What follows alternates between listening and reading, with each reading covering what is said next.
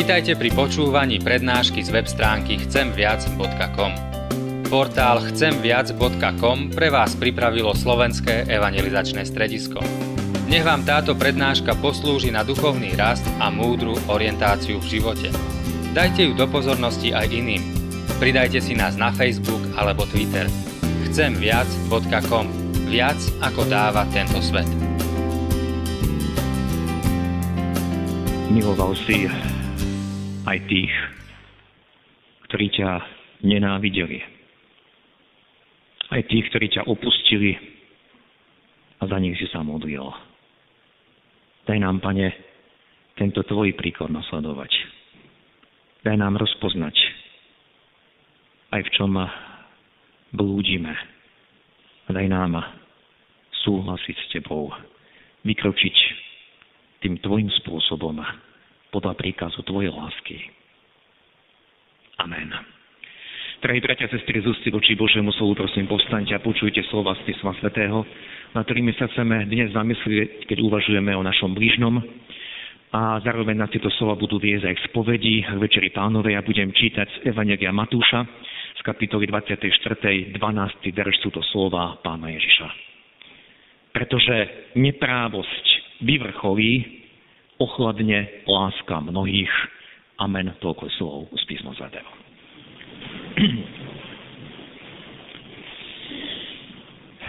Bratia sestry, som presvedčený, že nedokážeme ani spočítať, koľkokrát sme počuli alebo čítali podobenstvo, ktoré nám dnes znelo z predoltára. A pritom, keď ho počujeme, zvykneme súdiť a zatracovať tých prvých dvoch okolo idúcich, kňaz a levita.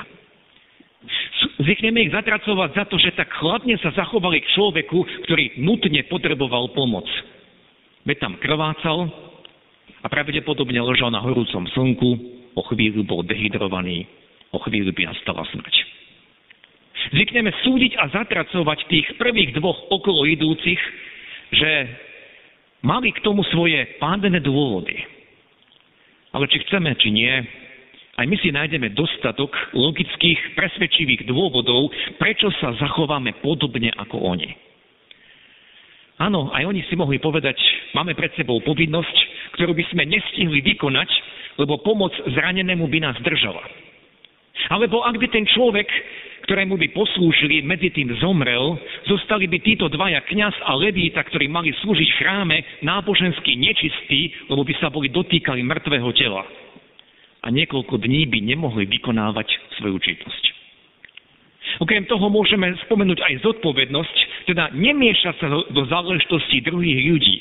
Čo ak ten doráňaný vlastne ani nebol taká nevinná obeď? Čo ak išlo o vybavovanie si účtov?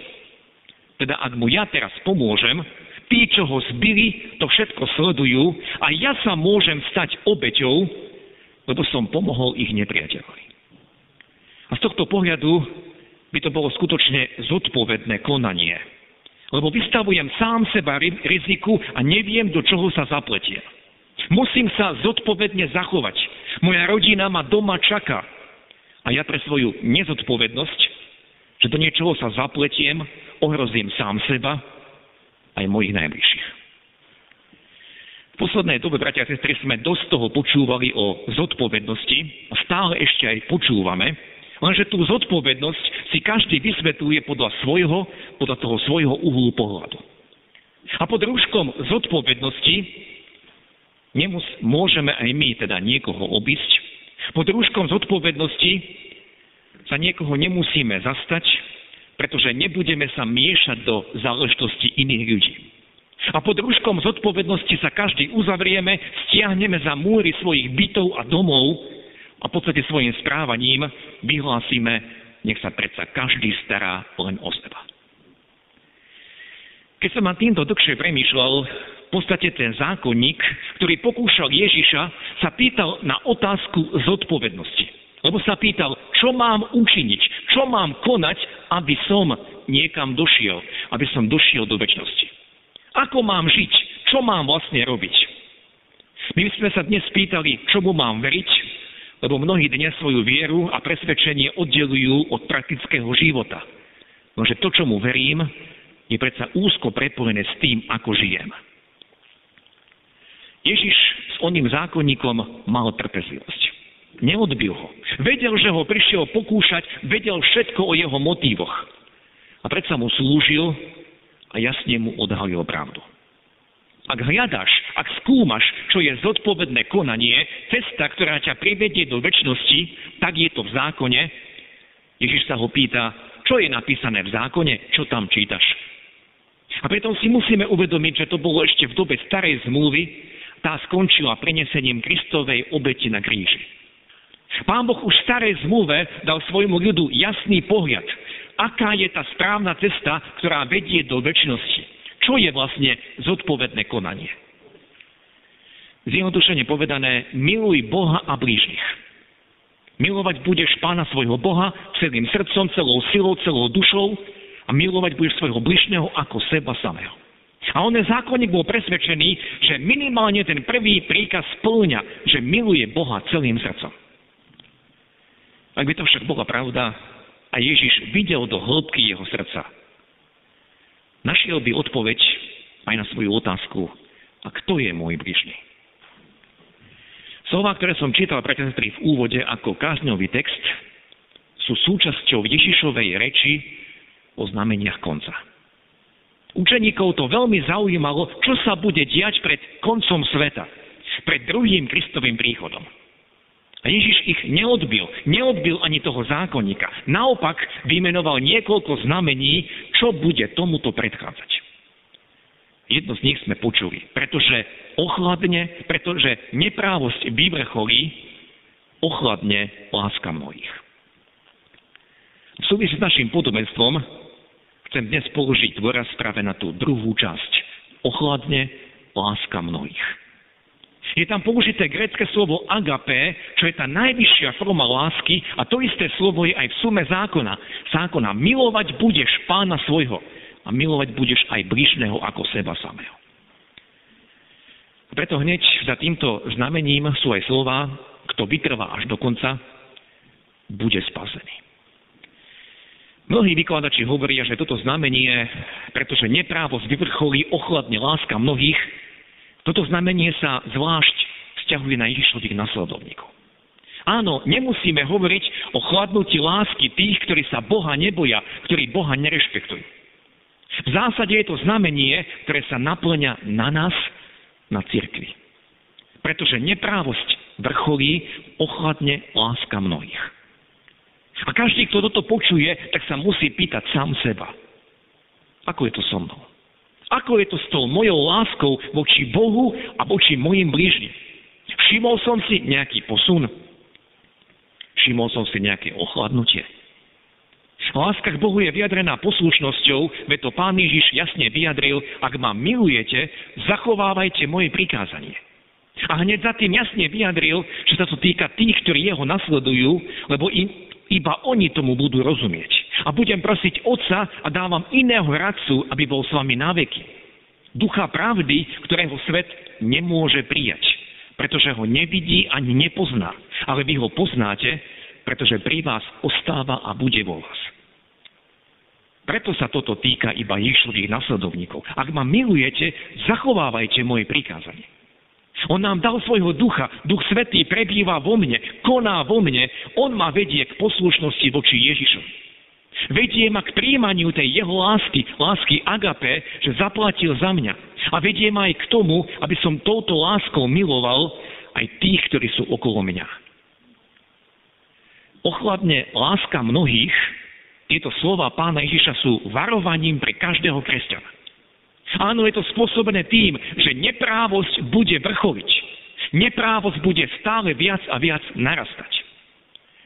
To grécke slovo neprávosť znamená aj nemorálnosť alebo aj bezzákonnosť.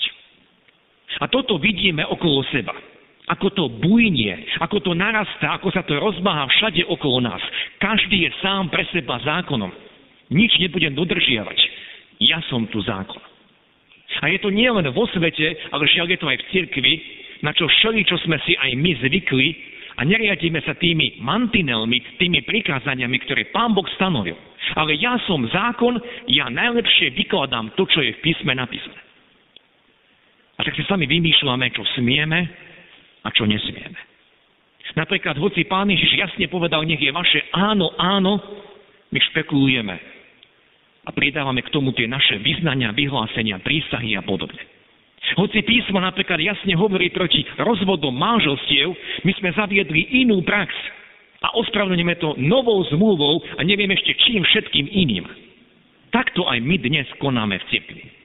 A nechcem menovať ďalšie koketovanie, čo je dnes aj pre nás cirkvi normálne, podobne ako vo svete.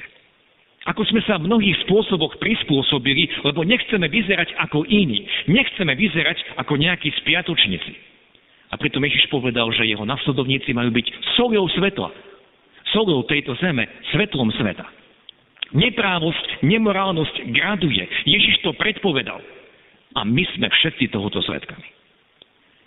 A on povedal, že doba pred jeho druhým príchodom sa bude podobať dvom generáciám, ktoré boli na tejto zemi a bola to generácia Noého, ktorý vošiel do korábu, teda generácia pred potopou a bola to generácia Lota, ktorý býval v meste Sodoma. O živote, aký sa viedol v Sodome, sme počuli, že okrem násilia je to prvá zmienka v písme o homosexualite, teda o téme, ktorá dnes je pretriasaná v cirkvách v Európe. Ale nie o tom dnes chcem hovoriť. V knihe proroka Ezechiela som našiel Boží výrok o Sodome popri tom, ako Boh vytýka neprávosti ľudu Izraela. Ako by porovnával Izrael s tou generáciou Sodomy. A tam čítame. Ale a toto bola vina tvojej sestry Sodomy. Teda Sodomu nazýva sestrou Izraela. Mala píchu, presítenosť chlebom a bezprostredný pokoj i so svojimi dcerami. Ale biednému a chudobnému ruku nepodala. Všimnime si tie charakteristiky, ktoré hovorí Boh o Sodome. Mala píchu, alebo žila v píche, mala presítenosť chleba, aj tu dnes vidíme, máme všetkého dostatok, nadbytok, bezprostredný pokoj, takisto aj to máme. A to posledné, ale biednému a chudobnému ruku nepodala, to sa týka práve tej témy dnešnej nedele, môj blížny. Teda v čom sa prejavuje aj to naše ochladnutie lásky. Aj preto to prišiel Boží trest na Sodom. V úvode som, bratia a sestry, schválne niekoľkokrát, niekoľkokrát použil výraz zodpovednosť. Toto slovo je nám stále pripomínané v súvise s opatreniami šírenia vírusu COVID-19. A nielen ja, ale aj mnohí iní si všimli, že situácia, ktorá nastala od marca tohto roku, práve sa nachádzame už v druhej vlne, že táto kríza odhalila naše vzťahy, respektíve otázku práve z nášho podobenstva. A kto je môj blížny? Každý začal chrániť sám seba, respektíve svojich najbližších. V tom druhom človeku, či už známom, či neznámom, sme začali vidieť potenciálneho nepriateľa. Počul som o prípadoch, že susedia zo strachu sa nielen izolovali jedni od druhých, ale začali sa urážať, začali sa obviňovať z toho, že vy môžete byť nakazení, ani sa k nám nepribližujte, ako by to bolo v dobe, ako by to bolo v dobe, keď žili malomocní, ktorí museli kričať, som nečistý, choď preč. Ani sme si neuvedomili, ako nás táto pandémia postavila alebo poštvala jeden proti druhému. Pred nejakým časom moja dcera oznámila, že dostala správu od priateľky, že jej kamarátka je pozitívna a ona musí ísť tiež na test. Moja dcera bola s tou priateľkou, tá sa stretla s tou ďalšou. Tak som chvíľu premýšľal, na koho sa mám teraz hnevať, koho mám obviňovať. Našťastie po niekoľkých dňoch prišla správa o tej priateľky, že je negatívna. Avšak uvedomil som si, že nie tá správa bola zdrojom pokoja. Mojím zdrojom pokoja nie sú SMS správy alebo iné správy o tom, že všetci, s ktorými sa stretám, majú negatívne výsledky na testovaniach na COVID-19. Uvedomil som si, že Zdrojom pokoja pre mňa je môj pán. Predsa od neho závisí môj život. Od neho závisí moje zdravie. Aj to, koľko tu na tejto zemi budem. Viete, ako by sme zabudli na to najdôležitejšie. Nie ja sa dokážem tak ochrániť, že moje zdravie mi vydrží. Že tu budem šťastný ešte desiatky rokov. Nezávisí to odo mňa. To je cieľ môjho života. Žiť tu čo najdlhšie, najlepšie, až na veky. Zabudli sme na toto, kam nás Ježiš povolal, kde je náš cieľ, naša domovina očina je v nebesiach. A viem, že mnohí máte podobné skúsenosti, keď vás niekto odmietol, ohovoril, keď vás niekto krivo obvinil a jediné, čo môžeme urobiť v takej situácii, odpustiť. Takýto príklad nám ukázal Ježiš. On sa z modlil, Otče, odpusť im. A nemodlil sa iba za tých, ktorí sa tam smiali. Modlil sa za tých, ktorí ho aj zradili. Modlil sa za tých, ktorí ho opustili aj za svojich učeníkov v Getsemanskej zahrade. A to je to dôležité, čo dnes chcem zdôrazniť. My máme a sme pozvaní, aby sme odpustili. Lebo mne bolo odpustené, pretože mne bolo odpustené, ja odpúšťam tým, ktorí mne ublížili. Dovolte, aby som prečítal ešte jeden text a bude to, bude to z žalmu, 11. žalmu, 3. verš. Ak sa základy zrútia, čo vykoná spravodlivý? Český komunický preklad hovorí, když sa všechno od základu hroutí, co dokáže spravodlivý? Inými slovami, čo má robiť človek, ktorý sa usiluje o pravdu, o lásku, o spravodlivosť, keď princípy, na ktorých stála spoločnosť, zrazu prestávajú platiť. A bratia a sestry, toto je realita posledných rokov. Rúcajú sa mnohé základy, nie len tie ekonomické. Základy v politike, niekto niečo povie. Politik niečo slúbi, na druhý deň to neplatí. To, čo dlhé roky platilo, zrazu je relatívne a nemôžno sa o to opierať. Viete, pripomenulo mi to situáciu, ktorá sa odohrala na celom našom území približne pred 80 rokmi. Vtedy tu medzi nami, aj v celej Európe, žilo mnoho Židov.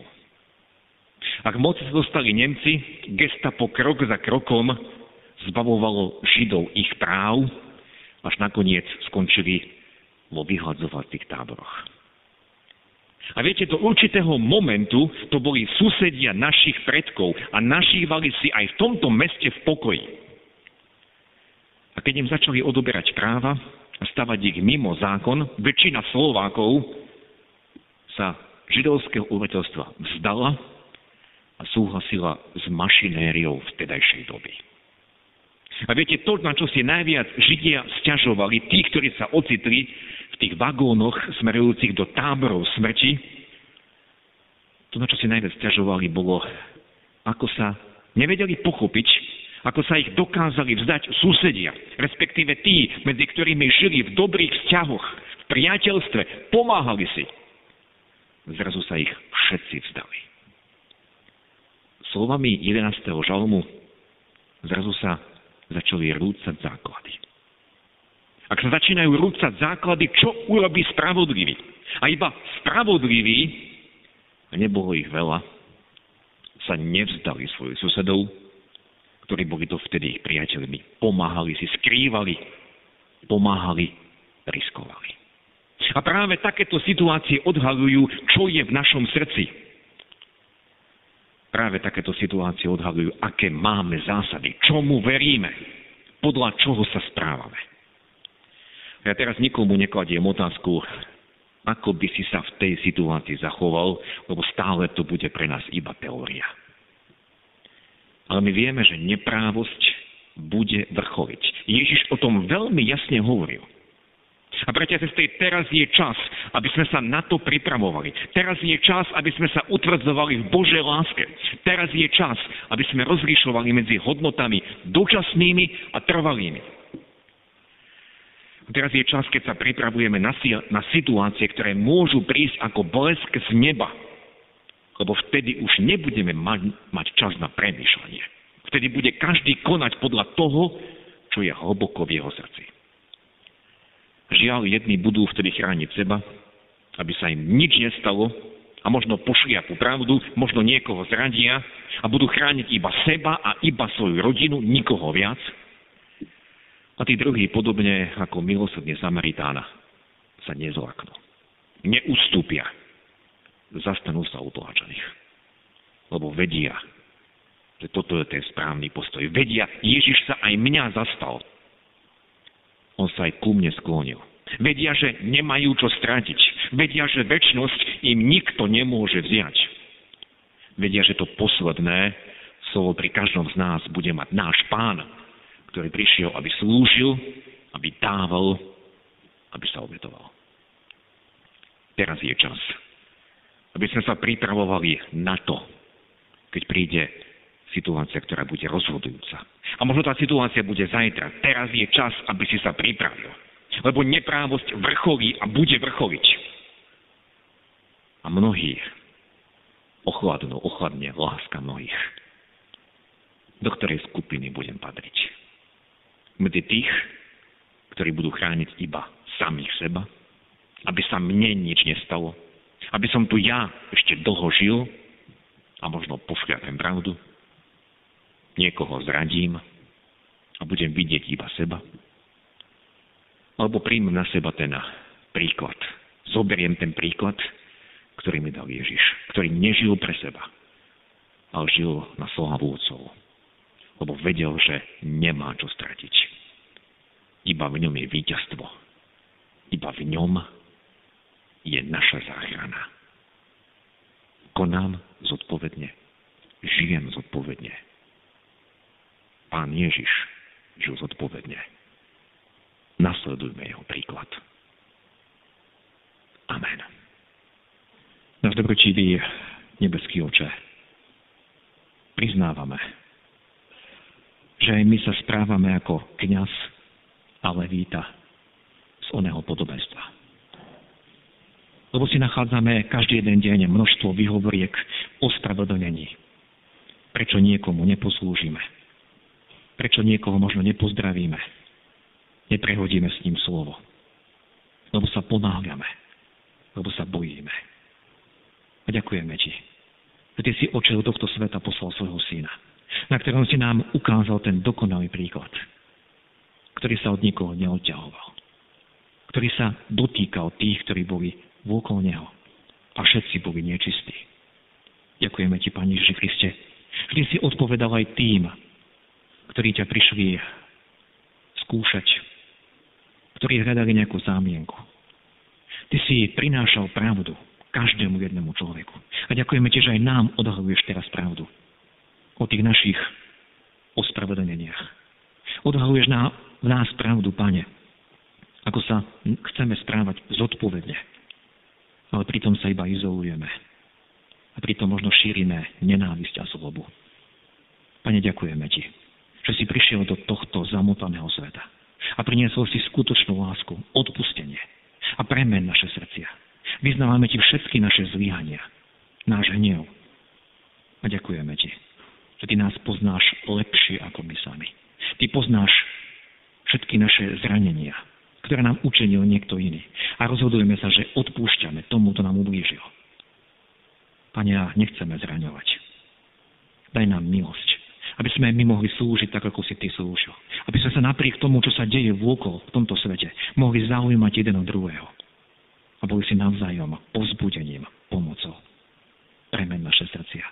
A ďakujeme ti, že keď všetko vyznávame, keď vyznávame svoje hriechy, ty si verný a spravodlivý, aby si nám odpustil naše hriechy, očistil to z každej neprávosti. Ďakujeme, že každý, kto ku tebe prišiel, ty si ho prijal a nevyhodil von, že aj nás prijímaš že počuješ aj toto naše volanie.